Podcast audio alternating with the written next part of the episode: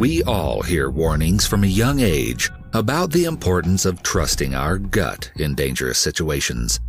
We're told to be cautious of suspicious strangers, especially after dark, and always to be safe rather than sorry if we feel that something is off.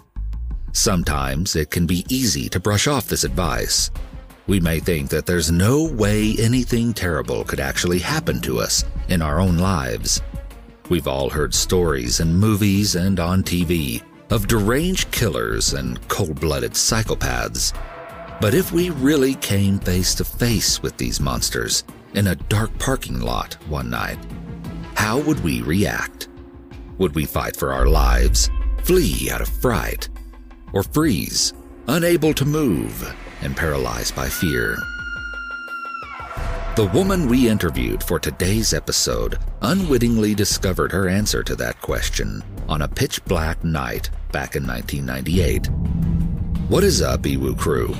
We love hearing real life, true stories from our listeners, just like the one you will be hearing today. If you or someone you know have had a similar unsettling encounter that you would like to share, please reach out to us to speak about setting up an interview that could be featured in an EWU episode. As always, be sure to hit the like button and subscribe. Now, let's get into it. Wesley Shermantine and Loren Herzog were like two peas in a pod. Born only two months apart in the mid 1960s, they grew up as indisputable best buddies, navigating their youth side by side in the small town of Linden, a quaint rural area of California, nestled a little way south of Sacramento and 95 miles east of San Francisco. During their childhoods, they lived on the exact same street within the quiet farming town, which had a tiny population of less than 2,000 people. Wesley had affluent parents who made the young boy's life very comfortable, and he was never left wanting for material possessions. However, his outwardly idyllic family life held dark secrets that his parents tried to keep hidden from the public eye. The Sherman Shermantines had a collective reputation in the town for being people you didn't want to cross unless you wanted to risk being ominously dealt with. Despite young Wesley's harsh home life with expectations for perfection, he and Loren were never afraid to get their hands dirty and they spent most of their time outdoors in the rugged wilderness, hiking through the surrounding hills or hunting and fishing in the woods. In 1984, the pair graduated from Linden High School, and despite their troublemaking tendencies, it seemed as if they were headed on the right path. However, just one year later, an incident would shock the whole town, sending it into disarray and throwing these two fresh graduates into the eye of suspicion. A local teenage girl named Chevelle Chevy Wheeler went missing on October 16, 1985. She had been dropped off at school in the morning, just like any other day, but she apparently had other plans for the afternoon. She confided in some of her girlfriends that she had an exciting meetup to attend she was going to skip class to hang with a boy she knew. But when Chevy gleefully snuck off the school grounds that day, neither she nor her friends could have ever guessed that this was the last time the innocent young student would ever be seen alive. When Chevy failed to return from her secret excursion, Wesley was identified as a person of interest. Authorities pinned him down as the boy that Chevy had made plans to meet up with.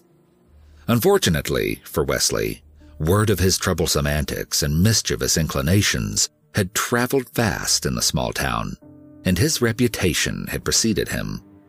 Townspeople knew that he and Loren had gotten into some shady business throughout the years, like roughhousing, drinking, and most concerningly, hard drugs. Specifically, the two boys had begun to heavily use methamphetamine. If you're familiar with drug terminology, you may be realizing how the duo got their infamous title. The word speed and the moniker Speed Freak Killers originated from the influence of meth on the pair's violent activities. Authorities and theorists alike believe that this behavior altering drug was largely responsible for the boy's alleged killing frenzies. And Chevy's sister later shared an important detail during the ensuing investigation that aligned all too well with Wesley's known drug use. She reported that young Chevy had mentioned her intentions to smoke marijuana with Wes at their hangout that day. Accordingly, because of Wesley's already questionable public image, and connection with 16 year old Chevy, the police obtained a search warrant and investigated the young man's secluded hunting cabin. Inside the small building, they discovered blood. At first, they couldn't be sure if this evidence was meaningful. After all, it was a hunting cabin. Perhaps the blood was from a freshly caught deer. And indeed, Wesley and his folks maintained that previously slaughtered game was to blame for the red stains. But when the blood was tested, the results seemed to confirm law enforcement's worst fears. The blood type matched Chevy's. And then another strange turn of events fueled police suspicion. Allegedly, Wesley, who was fairly well acquainted with the Wheeler family, had confidently shown up at Chevy's home the day after she went missing, pulling up casually in his pickup truck and playing dumb when her concerned mother and father asked him what had happened to their beloved daughter. He apparently laughed at the parents' frantic questioning and shrugged off the implications of Chevy's disappearance with a sort of smug nonchalance, asking them how he could possibly know anything. Despite his surety that he wasn't under suspicion, authorities were already on his trail after finding the incriminating blood samples. As concerning as this revelation was, the fact remained that the police were unable to locate any concrete evidence to charge Wesley. DNA analysis technology was not sophisticated enough at the time to garner any real conclusions. So, the case went cold, and Wesley walked free. Over a decade later, police would discover that Loren and Wesley the two young troublemakers they had let walk free went on to orchestrate what some have estimated to be 72 murders between 1984 and 1999. The deadly streak is thought to have begun around the same time as their meth abuse, when the two were only about 18 or 19 years old. How the duo pulled off this deadly stunt for so long without detection is hard to say for certain. But another missing person case that began 14 years after Chevy's pulled the elusive young men back into the spotlight. On November 14, 1998, Cindy Vanderheiden, a 25 year old woman who had grown up in San Joaquin County just as Wesley and Loren did, suddenly and inexplicably vanished without a trace. Nobody quite knew what to make of her disappearance, as just earlier that same day, Cindy had eaten lunch and casually shopped with her mother before heading to a karaoke night at Linden Inn. This establishment was one of the two bars owned by Cindy's father, both of which that Wesley and Loren had frequented for quite a while. On this particular day, Cindy dropped her car off at her dad's other bar before meeting up with a friend, and the two rode together to the Linden Inn, excited for a fun night of singing and letting loose. Now, Cindy's older sister reportedly had a fling with Loren at one time, so when Cindy saw him and Wes at the bar, she struck up a casual and friendly conversation. After a relatively uneventful night, Cindy's friend gave her a ride back to her vehicle, which she had left behind at her father's other bar before following Cindy home as she drowsily drove down the deserted streets at 2 a.m. After the friend was sure that Cindy had safely pulled into the driveway of her home, she drove away, secure in the knowledge that Cindy had made it back safe and sound to the household where both of her parents were already asleep. And indeed, the next morning, Cindy's parents would report hearing their daughter pull into the driveway in the wee hours of the night. But it appeared that Cindy herself had never entered the home. In the morning, she was nowhere to be seen, and while her mother grew increasingly nervous, her father decided to call up Cindy's workplace and see if she had somehow managed to wake up, get ready, and depart for her shift without either parent knowing. This seemed like the more obvious solution, but unfortunately, Cindy's parents' misgivings were confirmed when they were shockingly told that Cindy had never shown up for work. Her father immediately began driving around town in a panic, searching for any possible signs of his missing daughter. But what he soon discovered didn't help to ease his worries. Cindy's car was abandoned in a local cemetery. Her money, cell phone, and purse were all inside. But of course, there was no Cindy. When the police arrived to investigate, their first instinct was to suspect foul play. But they couldn't deny that there were no signs of a struggle present at the scene. Over a thousand citizens dedicated their time to searching for the missing girl over the following weeks, but to no avail. By then, authorities were putting the puzzle pieces together what a strange coincidence, they thought, that Wesley was not only a primary suspect in the disappearance of Chevy all those years ago, but now he was also one of the last witnesses to interact with Cindy before she vanished. Attempting to delve deeper into this theory, they focused on searching the isolated hills and scouring mine shafts that Wesley and Loren were known to frequent. After these intensive searches, they were left empty handed. Still, with all reasoning to believe that Wesley was involved, the police couldn't turn a blind eye to the smug young man. In 1999, they searched his vehicle and once again found blood. But this time, the bodily fluid was definitively identified as that of Cindy Vanderheiden. While these DNA analysis results were being confirmed, the police began laying the groundwork for their case against Wesley. And to do that, they knew their best bet was to get his faithful friend Loren to start talking. He was brought in for interrogation, and although he was initially a bit tight lipped, he soon began to spill secrets of a magnitude that went way beyond the scope of what anyone had expected. At first, he was defensive and refused to throw Wesley under the bus. He gets pretty wild when he's when he's doing drugs or when he's cranking and when he's drinking, doesn't he? He's pretty wild, doesn't he? I don't know.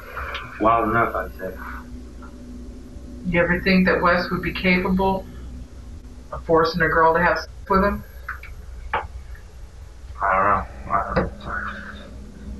Well, maybe, maybe not.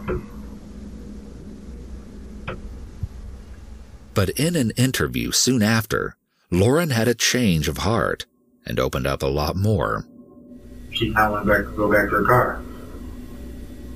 She said that several times, you know. Wes wasn't going that way. I was still in the back seat like son would have been to the road going, This isn't good. Well, he started telling her to do stuff, you know, and, and it's kind of a back and forth argument kind of thing. And I needed to do stuff as in uh, blacks, I guess is what you it. And he's getting wilder and wilder wound up more and more. I, I told him at one point, Wes, don't kill her, man. Take her back to her car. I got a car, I started backing up. He kind of looked at me one time and I was going, I didn't know what to do.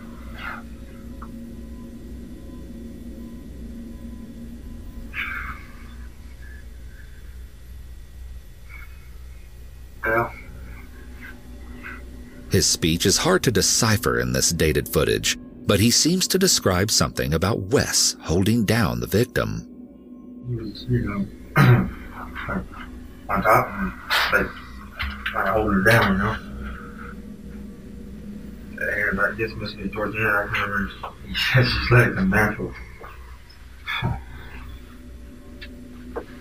I mean,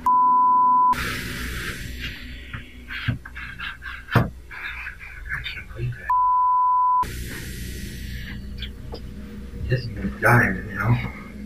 That's what I told her. His leg come natural. That's what he told her? Yeah.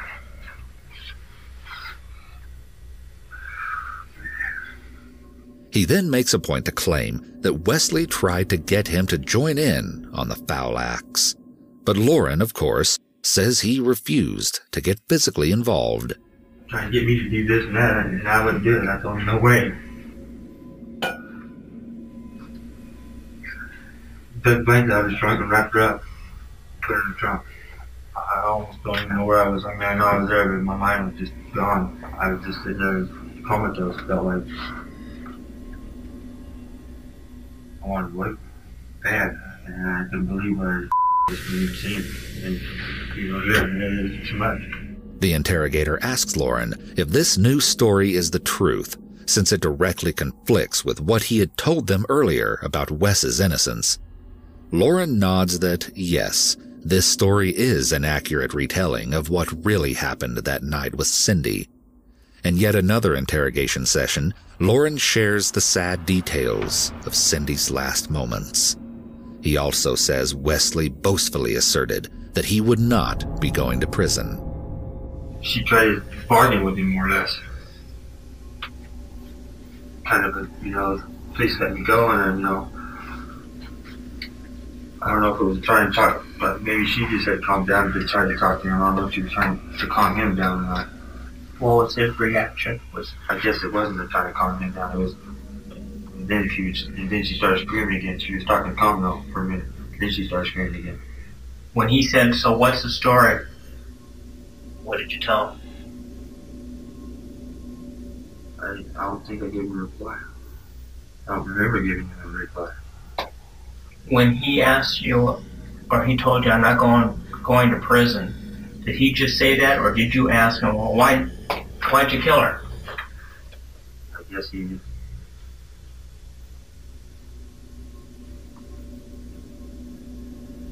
I didn't ask him that.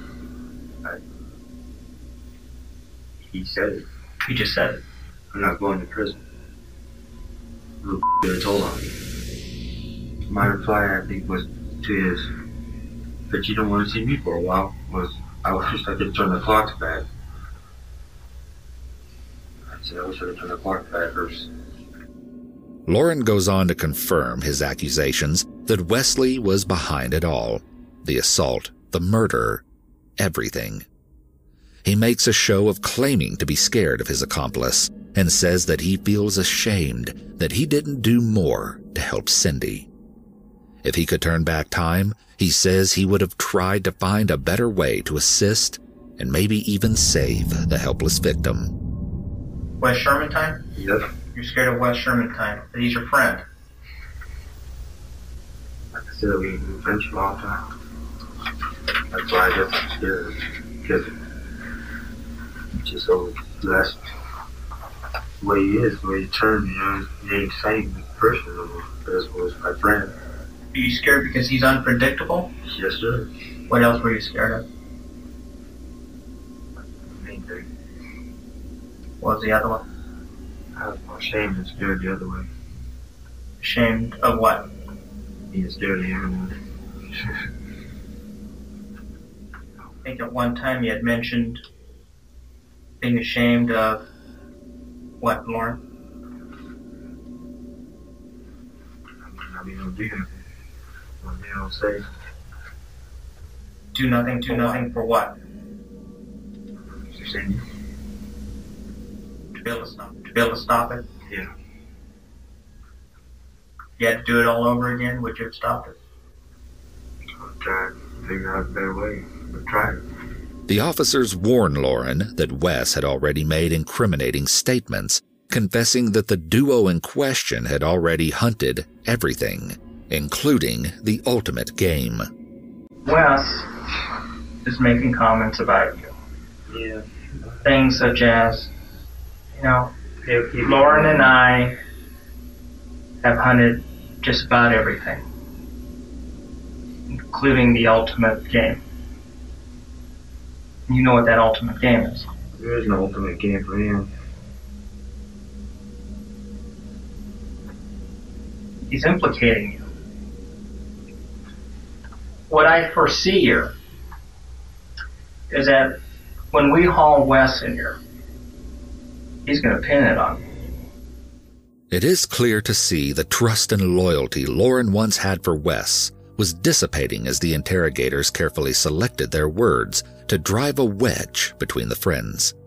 And just as planned, Loren would go on to reveal a slew of crimes he said Wesley had committed outside of the Cindy case. Loren first explained that the previously unsolved death of a hunter from Utah in 1994 had been Wesley's doing. According to Loren's tale, Wesley had deliberately shot the man dead for no apparent reason after crossing paths with him. Loren continued to spout his surprising confessions.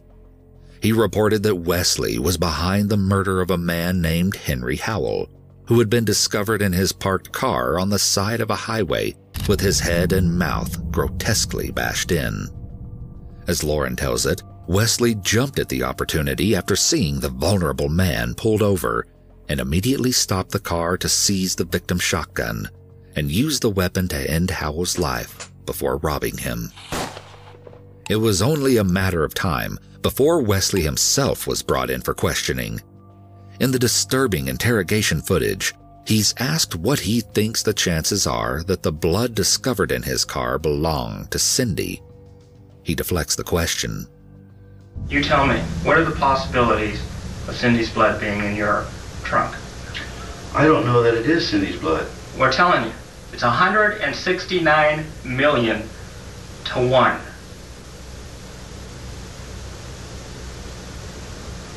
And I don't know how it got in there. He then makes a weird, non committal statement, saying that he would have already been long gone if he had been up to no good with Cindy. His whole attitude towards the situation is clearly not that of a concerned friend who is worried about Cindy's well being. If I had something to do with Cindy's disappearance, I would have been gone a long time ago. Are you afraid of anybody out there, somebody threatening you? No. The annoyance is evident in his facial expressions and tone of voice as he recounts the night at the karaoke bar with Loren. He says they talked with Cindy, but left the bar when it shut down for the night. He's asked what he thinks about the possibility of Loren's involvement in the case. Loren might be responsible for Cindy's blood in your trunk? I didn't say that. Okay. I don't know. I thought that's where you were going.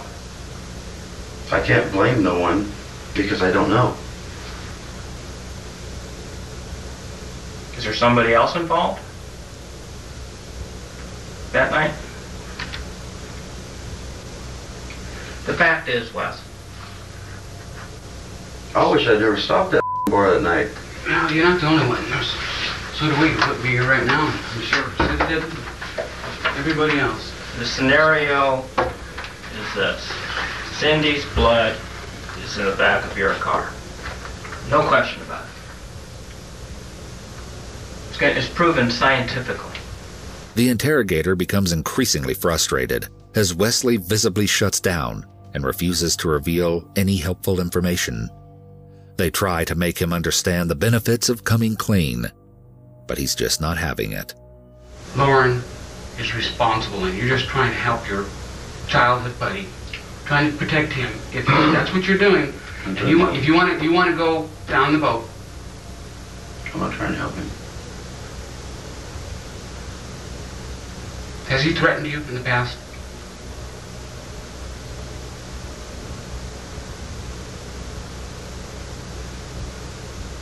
Loren's hurt a lot of people.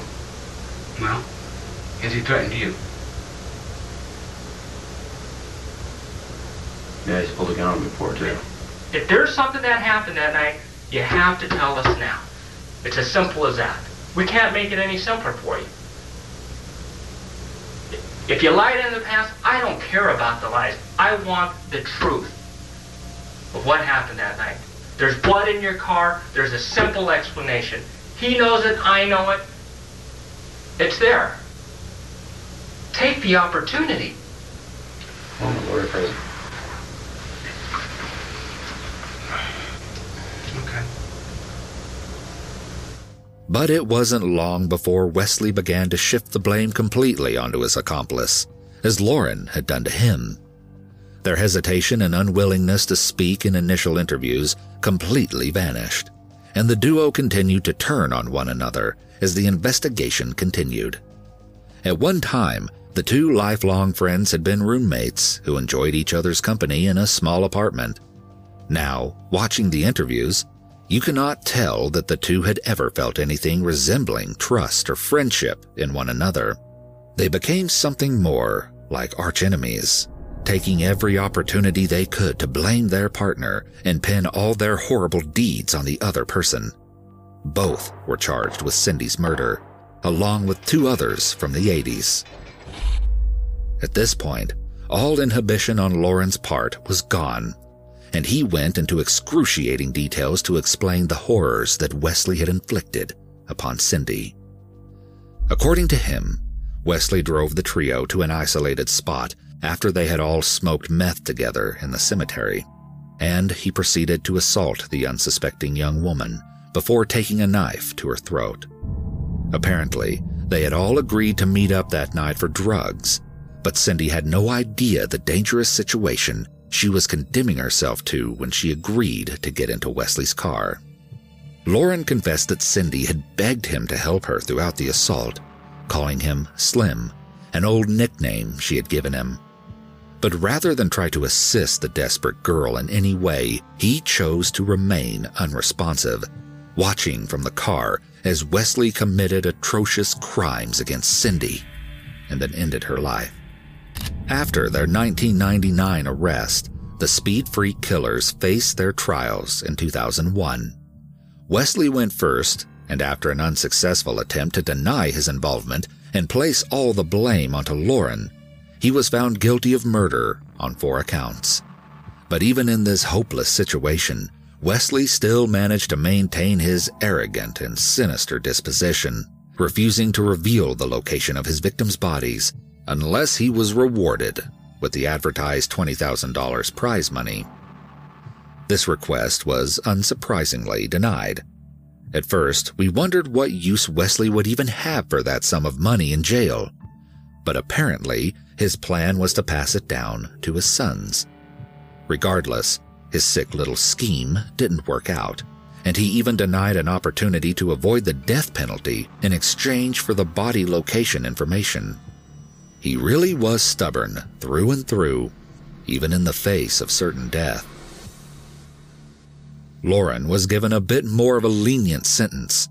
It seems that the court viewed him as the accomplice to Wesley's criminal masterminding. He was sentenced to 78 years in prison. But even though the law may have taken a little pity on Wesley's partner, they made a decision that is almost incomprehensible in its foolishness. Following an appeal in 2004, Loren's convictions were overruled. The argument was made that he had been coerced into revealing implicating information against his will and that he had not received proper and fair treatment during the interrogation process. He was paroled in 2010, but due to an uproar of public disapproval over the court's decision to free Loren, especially from the victim's family members, no California county wanted to take him. In response, Loren was made to live in a trailer near the prison. This living arrangement sought to please the concerned public, who, for good reason, didn't want the convicted killer roaming free. But his carefree life of liberty didn't last for long.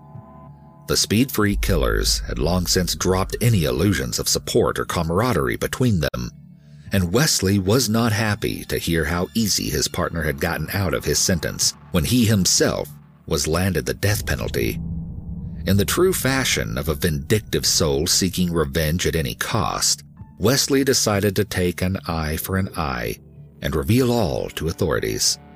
This meant he promised to create detailed maps to lead law enforcement straight to where the bodies were buried, a move that spelled disaster for Loren who was just beginning to feel like he had gotten away with his crimes scotch free. Loren had always maintained his own innocence and pushed all the responsibility onto Wesley. But clearly, he had an inkling that whatever was to be found along with the bodies would prove disastrous for him.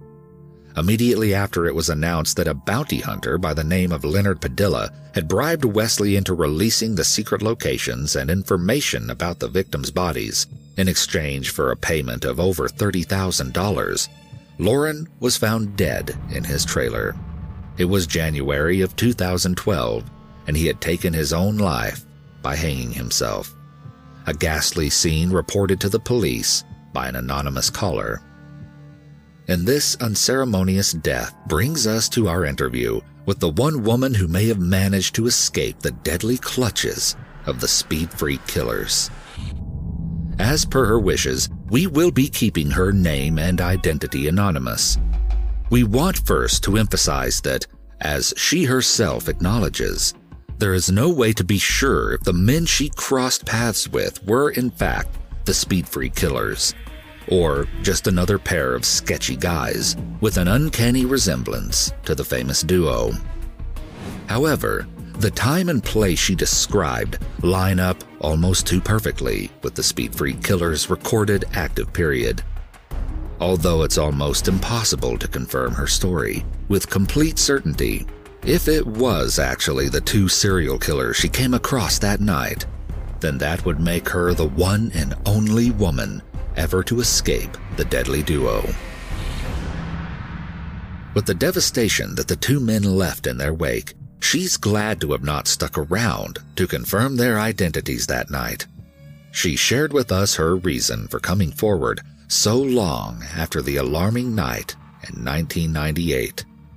Um, yeah, so um, the thing is, is that I know a lot of people wonder why, you know, um, why I never said it before, you know, but like a, um, during the time, I just I was trying to piece everything together, and things kind of started making sense as I went. You know. Regardless, we are so glad that she finally felt brave enough to come forward and share her story for the first time ever with us. She had a very thoroughly written timeline of events prepared to explain what happened that night.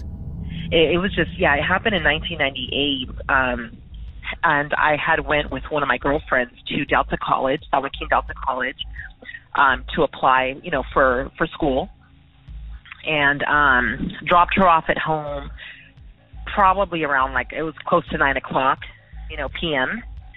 And um, I I had recently I joined a a gym, and so I I forgot I had to you know make a payment, so I was oh man, I need to deposit some money, you know, towards my membership. So the bank is like right across the street from where my girlfriend lived at. And it's B of A, Bank of America. It's on 700 um, Kettleman Lane, West Kettleman Lane.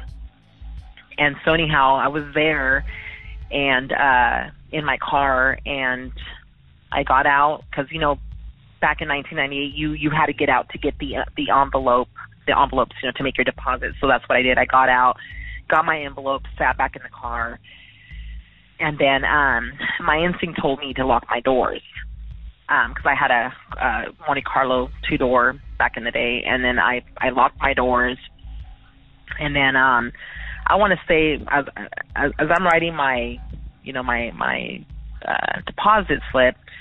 Um, I want to say maybe like five, ten minutes after that, here comes a car like screeching um, in the parking lot. And that alerted me, and I looked up, and to my right hand side, which would have been my passenger side, um, I saw this car. It was not a van, it wasn't a truck, it wasn't, you know, it was just a, a car, like a small sized car, and I don't remember the exact car that it that it was, but I just remember it dry, right or parking right next next to me on my passenger side, and um, I was already scared because I heard the screeching as it parked next to me and so I quickly turned on my car and I mean it happened so fast. I turned on my car and as I was reversing my car, I just remember looking to my right hand side and I saw this white male um with a long ponytail braided and I just remember his face. It just looked very scary. And um and as I look at the pictures of Loren Herzog, it, it was his face you know, I just I just picture, you know, I just see that face, the same face, and it was and it was so coincidental because of the fact that it was two males. So the passenger, there was a passenger male with dark hair.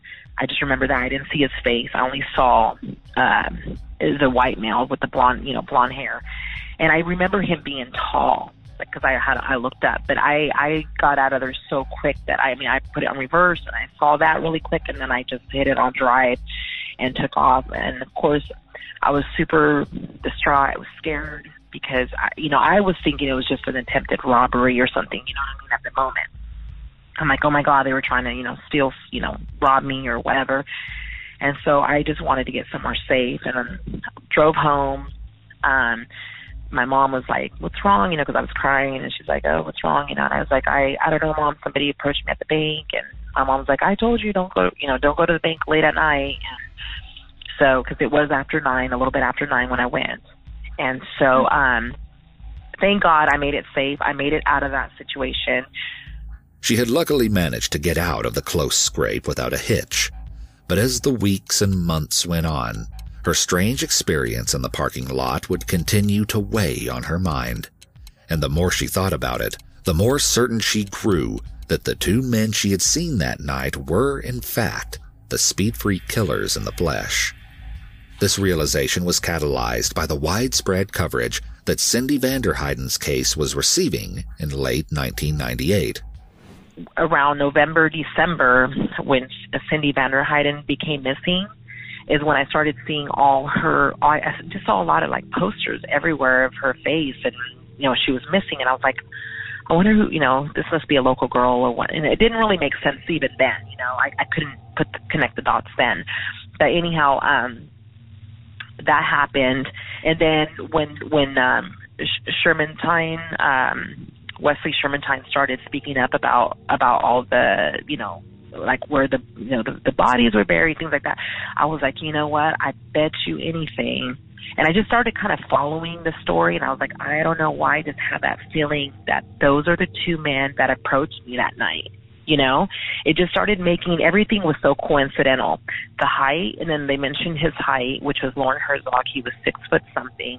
The t- the, the height, um, the just the two men, and then um, and then when there was a there was a particular interview that happened between Sherman uh, Wesley Shermantine um, that he mentioned, and I and I was trying to look for the video because I wanted to you know piece it together before I even spoke to you guys, you know, because I saw it somewhere. I just don't know exactly what video it was, but it was an interview where he where he said, you know, there was only one woman that got away and I and he mentioned it was at a gas station. But you know, when when you're high on drugs, I mean, you don't you know you don't you can't really recall where. I'm assuming I'm assuming that that's you know the situation. But anyhow, there are a lot of gas stations in that area. They might have gone to a gas station before they even approached me.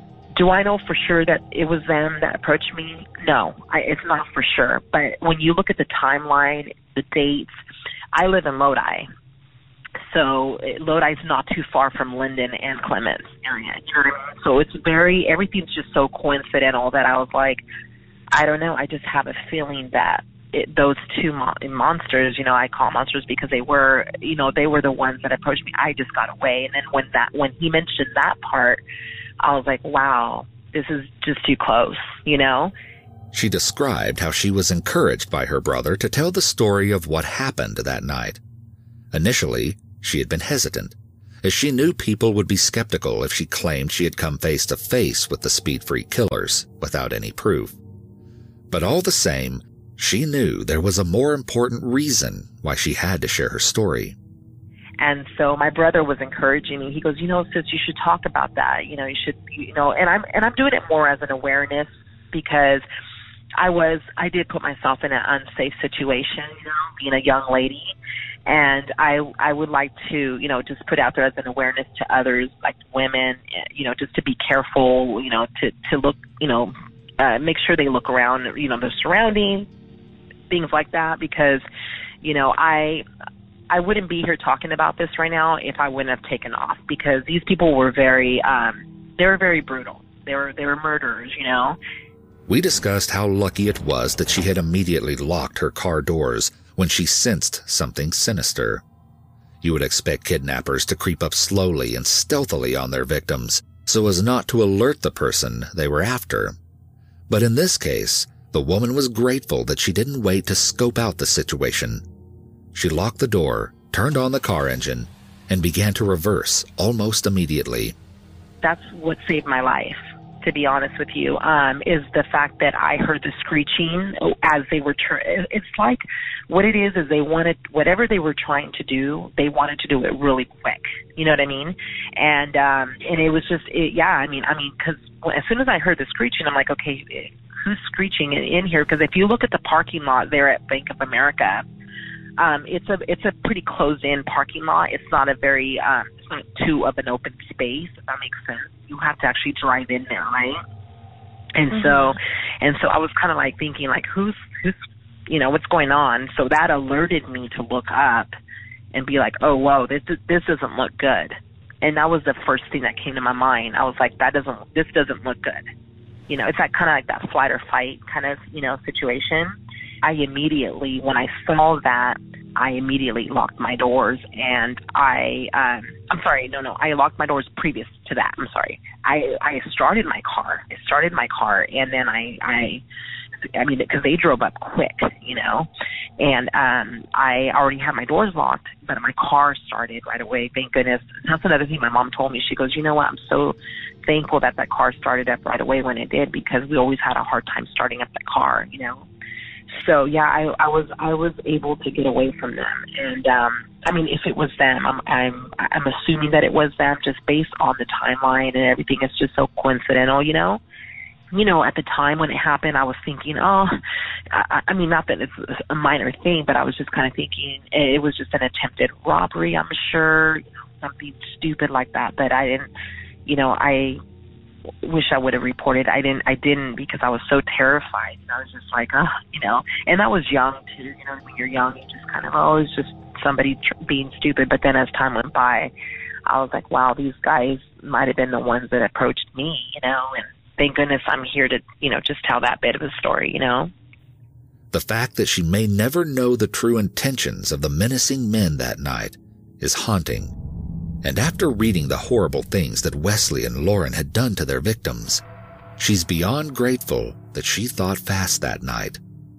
I mean, just following the stories, you know, it, I, don't know. I, I just, and that's what I was afraid of too. When as I was taking off, I was like, are these gonna, are these guys gonna follow me? You know, that's the first thing that came to my mind. But they, I mean, I just remember seeing, um, the, you know, when I see pictures of Loren Herzog, I just remember seeing that face and I remember it just scared me, you know. And I remember, I just remember him being tall, and he was the first one out of the car. That, I mean, he it's like he was trying to get out to, you know, either open up my car door. I don't know, but I I wasn't gonna hang out to see what was gonna happen next.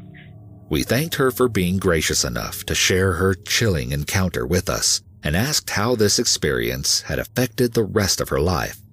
I don't go to the banks at night anymore. I don't do that um and I, I still live in Lodi, so every time I drive by that area, it, I always it always of course brings back those memories of like that moment that that happened to me. And you know um I do I mean I've shared it with my my younger sisters and just you know my daughter my own daughter you know hey whatever you do be careful be aware of your surroundings you know that kind of thing because I don't want what happened to me to happen to anybody else you know, because like I said, that could have been a very um, bad situation. It could have been bad. You know, I wouldn't be here to tell the story today if I didn't if I didn't take off when I did. You know, and um, I'm really grateful. You know that I'm here because I know there's a lot of families that don't have their loved ones because of these two people. You know, and um, it, yeah, it, it's just really it's a sad situation. You know, but yeah, it definitely has changed me a lot.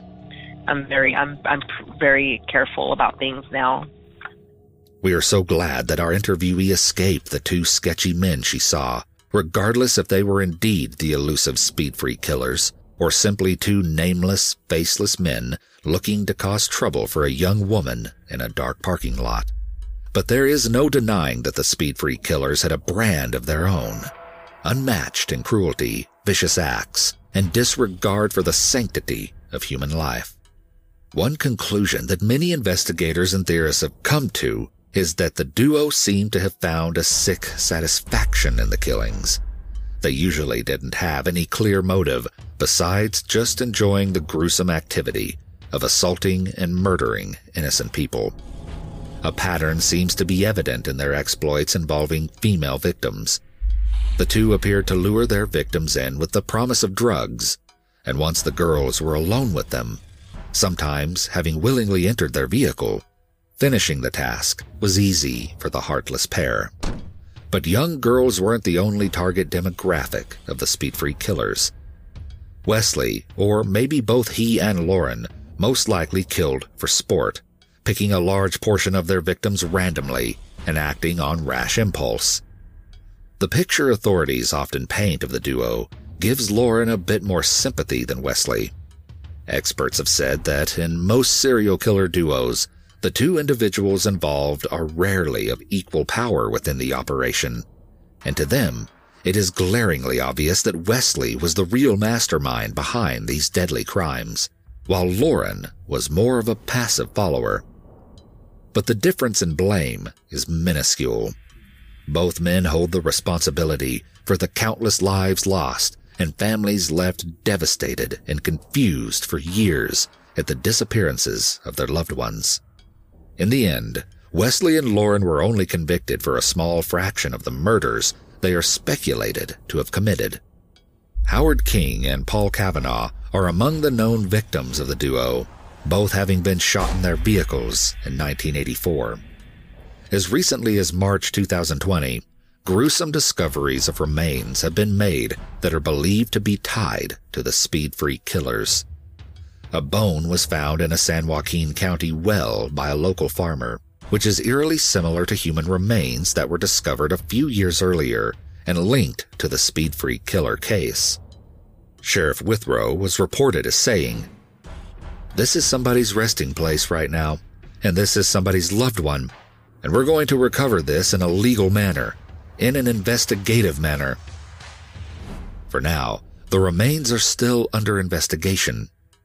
In a news article, Ross Purviance, a Linden High School graduate, commented, I used to live in the area where these swipes ran around. I kicked them off the ranch several times. They know where all the deep open wells are out there. I've offered to come down at my own expenses to show sheriffs where these possible sites are. I have worked on all the windmills out there. That's what I did for a living. No response. The real number of total victims who lost their lives at the hands of the Speed Freak killers may never be known. Wesley, as the only surviving witness to the horrific crimes, may have even lost count himself. But their story and the daunting tale our interviewee shared both speak volumes about the importance of always remaining aware and cognizant of one's surroundings. There are sick people like Wesley and Loren out in the world who wish to take advantage of others for their own twisted pleasure.